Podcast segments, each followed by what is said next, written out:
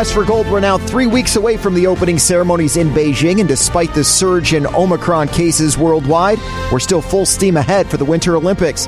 The USA men's hockey team was announced Thursday. The team no longer includes NHL players after the league pulled out of the games last month. The roster features 15 American college players, eight who play hockey in Europe, and two from the AHL. None of them have any previous Olympic experience. Last week, Team USA named its biathlon team, long track speed skating team, and figure skating team. Speed skater Emery Lehman, who we spoke with in episode four, made his second Olympic team.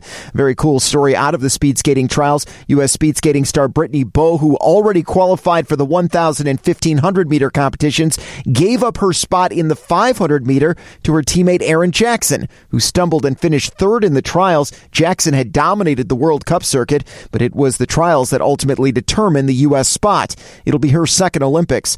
Figure skater Jason Brown, who we spoke with in episode six, also punched his ticket to Beijing. Not a surprise, Nathan Chen made the men's figure skating team. He looks like a medal favorite at this point. Mariah Bell, at the age of 25, becomes the U.S.'s oldest female champion. This will be her first Olympics. Alexa Knierim and Brandon Frazier are headed to Beijing for pair skating. For Alexa, this is her second time in the Olympics. In 2018, she was with her husband, who has since retired. This will be Frazier's first Olympic Games. He actually tested positive for COVID at the U.S. Championships in Nashville and they couldn't compete, but were successful in petitioning U.S. figure skating based on their body of work up to that point. American snowboarding legend Shaun White appears on the verge of locking up his fifth Olympic bid. We won't know officially until the team is announced January 21st. He has four Olympic golds and has indicated these games will be his last. The Omicron virus has forced China to put some areas under lockdown, impacting about 20 million residents. They call it a zero COVID policy. That being said, there does not appear to be any change change in plan when it comes to hosting the games in Beijing.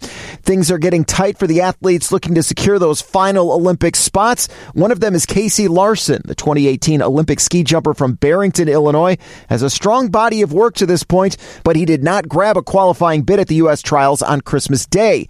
He's got another competition in Europe this weekend. He's hoping his strong showing there will lock in that second spot and he can join teammate and fellow Illinois native Kevin Bickner in Beijing.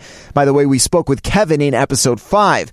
In our athlete spotlight, we talked to Casey, who's mentally preparing for China, but does need to take care of some business first. So, what was what was that experience like in 2018? What was it like? The competition itself. What was Olympic Village like? What was it like to be part of uh, you know all of the ceremonies? Uh, thinking back, now I'm like, I can't believe I was around that many people when I like had to be an athlete. Like, I can't believe I was like meeting new people just in the mess hall because obviously uh, I haven't talked to any athletes from Tokyo, but I'm assuming, especially Beijing, it's going to be completely different. But uh, but yeah, it was it was super cool. I definitely you know didn't have a lot of pressure on my shoulders to like go win a medal. I was pretty young, uh, just kind of set my foot in the water in terms of like at that high level of uh of the sport. Uh, so it was really cool just to like experience. You know, I was told to like go experience it. You know, uh, make sure you you know go watch other athletes, go go watch other sports, and just have a good time at the Olympics and kind of uh, kind of gain a respect for that big of an event. And I definitely did that. You know, I actually jumped pro- probably above my means at that point. You know, I, I was lucky enough to be on that fourth member on that you know four man team, just kind of not to fill a spot, but to uh, I was because my my other teammates qualified that fourth spot for me. I was able to go. Um, so just kind of being there and enjoying it and, and, and having fun was, was well had, but now kind of looking forward to, you know, a month from now, uh, it's, it's a little bit different of a game. It's going to be a lot more serious just with COVID, especially, you know, we're not going to be able to go to, you know, other sports or really, you know, you know, expand outside of our bubble. So are you able to kind of drink all that in? Cause this is going to be completely different. I mean, the fan experience is going to be different. You're, you're, you're going to be in, they haven't said the word bubble yet. I think it's called a closed ring or something like that. But you are going to, you know, get wheels down, compete, and you're probably going to have to get the heck out of there. I don't know what the scheduling is like at this point, but you know, there's not going to be a lot of time to rub elbows with the hockey players and the curlers and, and anything like that. Yeah, which is a little bit of a bummer, but you know, that's already our plan. I think, um, kind of talking to people and, and figuring things out is uh, we're not. Sadly, we were. It just doesn't make sense for us in terms of because we're already inside of that window of if you test positive, you're gonna have a hard time getting into China. So, mm-hmm. um, I actually kind of planned it out okay. I think where I actually got my booster like two days ago. Um, Okay. I, you know, I went a really long time without getting boosted because I kind of came to Europe right when the CDC opened it up to everybody, and then I've been competing and haven't wanted to feel like you know crap for a day or something like that, and I've been you know pretty well quarantined when we're competing. You know, I'm not going out and going to bars or anything like that, so I was wasn't too scared. And then uh, and yeah, got my booster yesterday, so hopefully that'll kind of you know take full effect and into that you know keep me safe through through Beijing um, is the the big idea. But obviously, crazy things can happen. But uh, yeah, if you test positive now, it's it's not looking great. So so are you in kind of like an isolation situation? I mean, are you basically competing and then quarantining? Yeah, so we have one more competition this next weekend. Um, I actually don't have a technically, and you know, could be more than technically, don't have a spot yet for the Olympics. So I'm still fighting for one more week for that. Make sure that spot is is is going to be mine. Um, so we're going to compete, and then after that team is named, after we figure all that out, um, then whoever's on that Beijing team will be uh, will quarantine. Uh, pretty much, just probably go to you know go somewhere. We'll have a nice camp. We we we talked about going on a little uh, little physical camp and then jumping for a little bit um, right before Beijing, missing a couple competitions on the World Cup circuit just to make sure we don't test positive and then and head over. I know you guys are drug tested constantly, or at least there's always the threat looming that you'll be drug tested at any moment. I mean, are, are, they doing that with COVID testing as well? Are they just grabbing you and testing you, or is it only if if you experience symptoms, or maybe you're just doing it randomly? Uh, no, so it's it's um it's depending on the country. It's all, all like country based. So I know with uh, pretty much Germany, you have to get tested to, to go in there and show show a test. So we'll get tested the day before we leave, heading to Germany. Like I'm going to Germany this weekend, so I'll get tested on Thursday, drive there on Friday, um, show them the tests, show them we're boosted, show them that we're vaccinated, and then should be able to compete totally fine. And if you're obviously, you know, it's definitely better to test positive in Slovenia where we live because then you can at least quarantine at home. But no, they're not really testing too much um, once you get to the competition. Tell me about these last four years because you. It looks like you had an injury. Uh, we obviously dealt with COVID. I mean, this is probably a much different cycle than you went through in 2018. Obviously, you're a little older, a little more experienced, but I mean, you've you've definitely had some challenges. Yeah, for sure. I mean, the kind of right after the Olympics, it's always, it was always weird. I mean, what they talk about with like the post-Olympic blues and like kind of struggling, um, and having that happen at like such a young age, where I was like, you know, like when you're a kid, you think about going to the Olympics. You know, you're like, oh, I'm gonna go to the Olympics. I'm gonna deal with this, and it's gonna be sweet. I did it. Like I accomplished in those first two years of me being at, at a high level, 2017, 2018. I like did everything I ever wanted to do as a kid. So I definitely struggled to kind of get back in and find the love for the sport again. And, and it kind of took me the whole summer, I'd say, after um, the Olympics. And then, but then that winter, um, so 2019, 2018, 2019 winter, actually ended up being pretty successful, um, kind of in the second half. Did pretty well at World Championships. Um, was you know snuck into the top 30 there, qualified for every event. Um, you know, had some fun ski flying later in the year, and then um, then I really struggled just with my jumping, just with like not even fitness, just sometimes technique can take a turn, go into a little bit of a slump. That 2019 2020 year, where I actually didn't really get affected by COVID at, at the competition in that in those early months. I was kind of already back home, uh, actually ready to go back out to Europe, but then you know we we shut down the borders and everything, and then uh, last year was pretty good. Um, scored some World Cup points, kind of got an Olympic spot, you know, for the United States in that sense. Um, my name wasn't attached to it. But uh, then yeah, looking forward. This year's been been the summer was great. Uh, the start of the winter was a little rocky, but my kind of whole plan was to kind of peak and, and, be on the come up for for Beijing, um, which worked a little too well. We're definitely starting to figure things out. Um, you know, body feels good, mind feels good. The results are getting there. Um, I just wish they were getting there a little bit quicker. I definitely could have had some better weekends uh, sprinkled in there, but uh, can't change the past, so you just gotta kind of keep looking forward.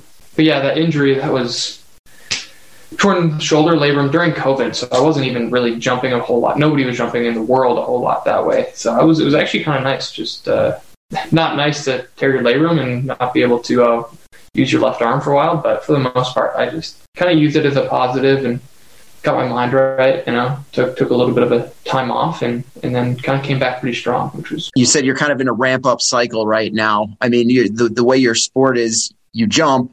Um, you know, what what is it? Just like what your expectation is now compared to what it was a few months ago or a couple of years ago? Or, um, you know, is, is there something more physical to how you're ramping up? Yeah, I think it's I think it's a little bit of both. I think um, what we find in especially like I just made sure I pretty much what I what I what I mean when I say that is I really tried not to like get burnt out in the summer. Like I really made sure I was home a lot because we spent a lot of time in Europe. I mean, you'll find that we're spending 10, 11 months in Europe. Um, I probably spent um, probably split 50 50. Uh, it would, it'll kind of be six months, six months at the end of this year, probably. Um, where I'd actually spend a lot of time back in uh, back in Park City is where I live now. Um, just kind of making sure that I recoup. I train really well there. Like I, you know, there's nothing. You know, I can't. I can jump there. I can work out in the gym there. It's the same as Slovenia in that in that sense. So, I, and I have my coaches, but being home and you know being with my friends there is like you know offers a little bit different uh, perspective on the sport. And I think that being home for me is really good. Um, I think everybody likes being home, but I definitely uh, found myself spending a little bit more time at home. I did my job over here in the summer. I came over here for a couple months, cranked out some really good competitions um, in Kazakhstan and Russia, where I, um, again, like got some really solid points for, for an Olympic spot. And then I, uh, and I was the only American to kind of be able to secure that many points and, and kind of get that going. And then I kind of immediately, when I did my job, I came back home to train and get ready. And then, boom, came over here in November, like mentally pretty ready to go. And uh, I think it's kind of served me well just because I'm, you know, not wanting to be home. I really want to be here and, and be jumping and, and kind of keeping it going, which is sometimes different than, than other years. It, it seems mentally as though you're preparing for Beijing, as though you're going. Obviously, you have not formally, you know, punched your bid yet, whereas Kevin has. I'm sure there are positives and negatives to both. On one hand, you're very hungry, obviously, at this point, whereas you know, he he can kind of sit back and relax a little bit more. I, do you see that as an advantage, a, a, disadvantage? I'm sure you'd rather have it in your back pocket, but on the other hand, too, mentally, I, am sure that it's helping you, you know, prepare for the next thing and realize this these are the steps I have to take. Totally, and I think yeah, I think there's definitely it's a double edged sword at that at that sense too, because it's like you always want to be hungry, you always want to attack it, and I think for uh, for me right now, it's like it's not desperation mode, but it's like you know you got to get your because I had my chances. You know I, I can't complain about uh, the amount of chances I got. I had you know all of right after New Year's. I had you know Four Hills tournament to uh, to kind of show what I was worth, and I you know I jumped really well. I was kind of the top American overall, but uh, not good enough to like really kind of set in stone that I'm that I'm going, and to not have one more weekend to kind of prove that. So it's interesting. It's definitely uh, it's definitely not where I wanted to be. You know at, at the end of the day. But uh, I do have to prepare like I'm going. I, I mean, well, I'll deal with that when it comes to it. And you know, in the back of my mind, I'm very aware. You know, you have a plan if you don't go to Beijing, and mentally, I'm okay with it. It's not going to end my career. You know, I'm, I'm still, you know, 23 years old, so I'm very okay if if Beijing doesn't come into my, uh, you know, doesn't end up happening for me. It's not it's not the end of end of anything. But uh, yeah, you know, I gotta I gotta prepare like I'm going for sure.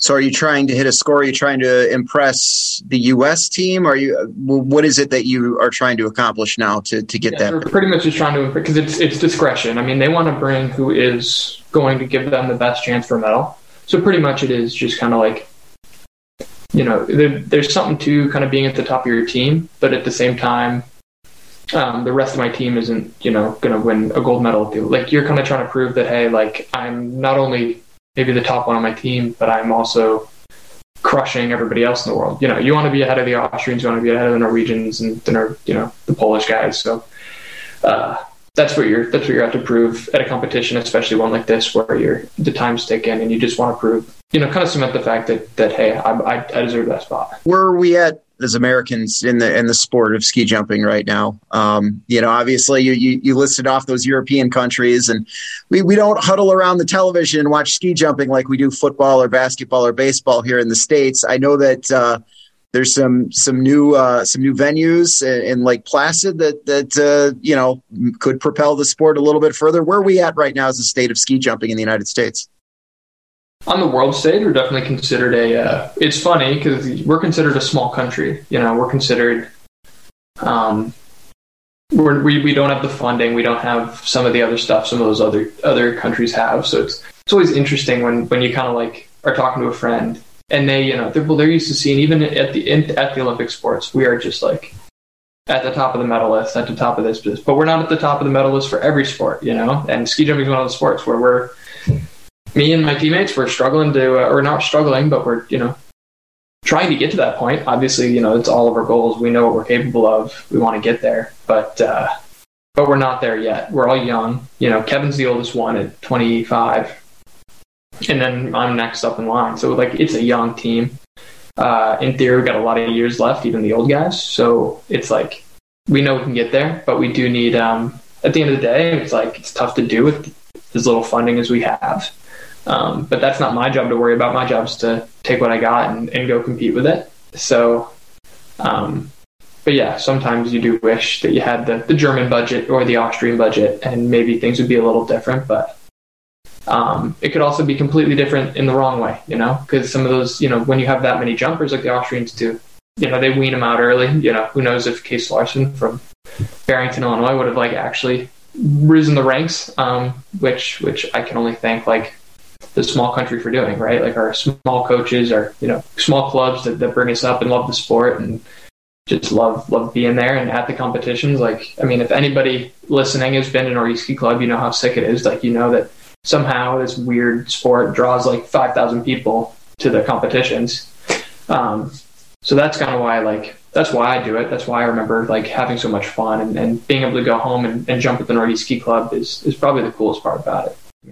It, it it would seem. I mean, once you get to this high level, every sport is expensive. But is it a, a pretty pricey sport? I assume that traveling is a big part of um, you know what what costs money on your end i mean do you go out and get sponsorships are you able to self fund do you need to have a job on the side how, how, do you how do you maintain through all of this a little bit of everything definitely got a job on the side i have a job in park city um, but then other than that i mean it's definitely part-time right like i'm only home x amount of days and then those days that i am home training you know seven days a week so it's you definitely got to find time for making money um, it's it's definitely tough to self fund. I don't find uh, a ton of success in uh, being able to like find sponsorships, especially US based, because they don't know what the sport is. They don't really kind of have that understanding. So um, for the most part, it's it's just kind of trying to scrape together what you can. It's amazing what you know people can do and what USA Nordic's able to do for us. So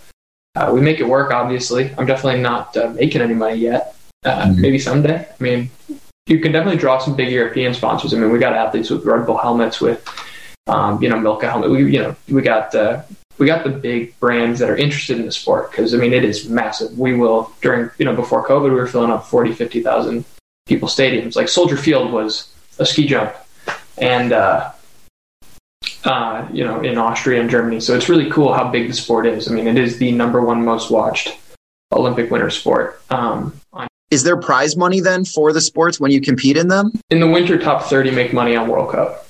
Um, so your your the winner's making 10 grand just in prize money. And then uh, we'll have a couple like big, big like uh, tournaments throughout the year where it's like a four day, five day event where you travel from different places. Like I just got done with the Four Hills tournament, which is two in Germany, two in Austria, like over New Year's break.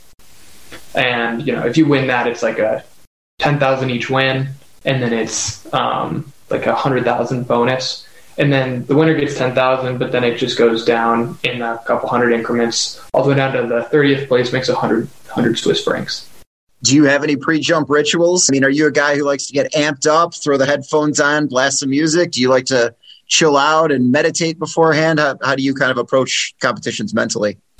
I do a little bit of everything. I'll put the headphones on, but I find with if I put the headphones on and like really dial in, um, like no talking to anybody, no nothing, it gets bad. Like I get too hyper focused, kind of overthink it too much. So for the most part, we're all such good friends too, where I can usually pop the headphones off, have a normal light conversation about somebody's girlfriend or what we had for dinner the, the last night. So for the most part, yeah, my warm up run, my 10 minute, 15 minute warm up run, I'll have some headphones on. But then after that, you're just trying to keep it light and easy because what we do is is tough, and you know it's like golf where you you got to be uh, you got to be the right amount of focused and relaxed uh, to kind of hit that jump perfectly. So you're just trying to find the best way to get into that mode. And I, I like to keep things as light as possible because I know as soon as I get on that ski jump, I'm going to be dialed in pretty much no matter what.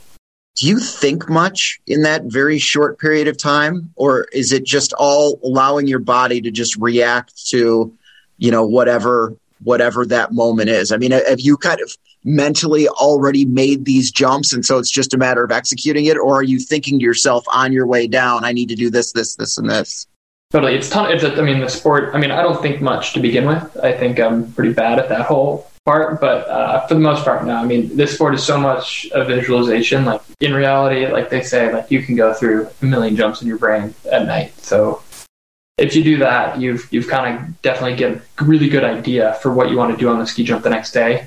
So um, yeah, I'd say I'd say uh, you pretty yeah, you want to think as little as possible up there. You want to be focused. You know, it is it is. Uh, some people think it's scary, some people think it's dangerous, but for the most part, you're just focused on what you need to do. Um, you know, in training, you're trying to listen to your coach. So at a competition, I'm usually just trying to listen to my coach. Uh, I'm not focused on going 180 meters. I'm just focused on maybe keeping my chest down. And if I do that, I'll know I'm going to go 140 meters. It's going to be all good. At what mo- moment do you know this was a good jump? This was a bad jump. I mean, is it immediate, or you know, does it take to the to the time you land when you know this this was a good jump? Well, after I open my eyes finally, uh, no, I'm kidding. I uh, uh, usually pretty pretty quickly, you know, kind of like you know, you get in that you have that long in run where you get into your in run position, and uh, for me, I always I'm always tweaking my in run. I, I that's kind of been the big season thing for me is I'm I'm really trying to find some consistency in my in run, so I know kind of how to set it each time. Um, which comes and goes. That consistency is tough to hold on to, so you're always trying to find different feelings and find different things. So um, if if pretty much if I set my in run right, um, the only other thing I got to do is just uh, kind of be on time, like just push down normally on that takeoff and, and hit it right. And once you get into the air and feel your skis, you know if you're going far, you're going short. So pretty much immediately, and then and then the whole, the whole thing in the air is just like you see so many. That's why it's cool watching ski jumping is you have all these different athletes who look different in the air but look kind of similar everywhere else. And that's the one part of the sport where everybody finds their own way to like go far and fly. Like I, you know, Kevin and I grew up with the same coach, jumping the same hill our entire lives, and we look completely different. We've both found like completely different ways of getting our skis flat and like you know accelerating and going far. So it's that that part's really interesting to me, and that's kind of why I love the sport. Is like we all have that own our own feelings that, that we try and search for. One thing that I really like to to ask eh, all the athletes is the logistics of your equipment. Is it with you at all times? Do you ship it around? Like how how do you get from place to place with your equipment and how much do you bring? So the really nice thing about being located in pretty much Central Europe, like Slovenia, is you are max eight hours away from pretty much everywhere. So we drive most places to most competitions. The only times we'll fly are if we're going back home um, we're going to Scandinavia or we're going to anywhere pretty much Romania on. So we'll go to Romania, we'll go to Russia, we'll go to Kazakhstan, um, go to Japan. So we'll fly all those places. But if it's closer than that, we we're, we're probably driving. Probably just hop in the van and those skis slide on the floor of the van. Some vans have like a big, big rack up top, but our skis are 200 and some of us have like 260 centimeter skis. So it's like almost it's like six and a half feet long, six, seven feet long. So they're they're big boys. Mine are like 250 centimeters long. You just have one set, or do you have multiple sets in case? Well, well, multiple sets. So if we're driving, we we're not really worried too much about space. Where I'll, uh, if we can, if it makes sense in the baggage, I'll bring two pair. But uh, but yeah, if we're if we're flying, we just have really big ski bags, and that's it. Like that's our only crazy amount of equipment. We'll have a ski and boot bag, and then we'll have just regular duffel. We are like, I'll have I've never brought more than two pair of skis to a competition. All the pair I love that I that I know is my my my butter pair, and then I'll have a pair that's like if conditions are crazy, usually I have like a tailwind pair that are really soft, or just a backup pair in case something happens. Um, but that's it. That's there's there's not much to it. It's it's not like uh, it's not like football cleats where if it's raining or if there's sleet, you you switch to this version versus that version. Yeah, totally. Then not, not so much. And I'm th- this is another being a small country thing. So the big countries have like two cargo vans. They'll have like each athlete will have like three or four pair of skis. No, none of them will worry. None of them will even have to like think about it. They'll have techs doing everything. Where I wax my own skis every jump. like there's just there is a little bit of a difference there, and uh, I kind of like it. Like I love waxing my skis. I try and never complain about being a small country. I mean, gives me something to do in the, like that sometimes 45 minutes in between jumps at competitions where you'd either be just sitting there overthinking things or at least I'm like doing something, getting my skis ready. So I, I kind of like it. All right, where can people follow you? And uh, are you updating like on social media frequently? Yeah, I, I do. I post on Instagram. It's a good place at Casey Larson. I got the blue check mark, which is sick. I don't know how that happened. Um, and then actually, I love Twitter um, at Casey16 Larson. I like posting on that. Um, but then, yeah, I got a Facebook page and stuff like that. But Instagram and Twitter are definitely definitely where I Twitter for the funny stuff and not super funny. I'm pretty lame actually, and then and then Instagram for the for the normal stuff, the pictures of me jumping and, crap like that. And of course, uh, you've got a big fan base here in the Chicago area. I, I assume there are going to be watch parties uh, one way or another for you. And um, there's oh, and then the biggest shout out that I want to give is January 28th and 29th. I think those are the right dates. Norge Ski Club in Fox River Grove, Illinois, has a uh, competition and I think they named the slice of pizza you can buy at the concession stand after me. And then I think Kevin got the entire Jägermeister shot, so I'm kind of jealous of that. But uh, but those are super fun. I mean, kids huck themselves off that ski jump, so it's it's always always crazy to watch. So it's uh, it's a, definitely a good party. I've been there. It is a lot of fun, and I've met your father before, and he's obviously very excited, and excited for you, and excited for Kevin, and everything that's coming out of that ski club. And you, you your sister's a, a jumper too, right? Who's a highly competitive yeah. jumper yeah, she's she's getting she's getting there. We'll we'll see her in probably 26. Thank you, Casey. We'll be following him this weekend. Next week on Quest for Gold, we talk to figure skating duo Alexa Knierim and Brandon Frazier about making the Olympic team despite Frazier catching COVID at the U.S. Championships. I'm Ryan Burrow. We'll talk to you then right here on Quest for Gold.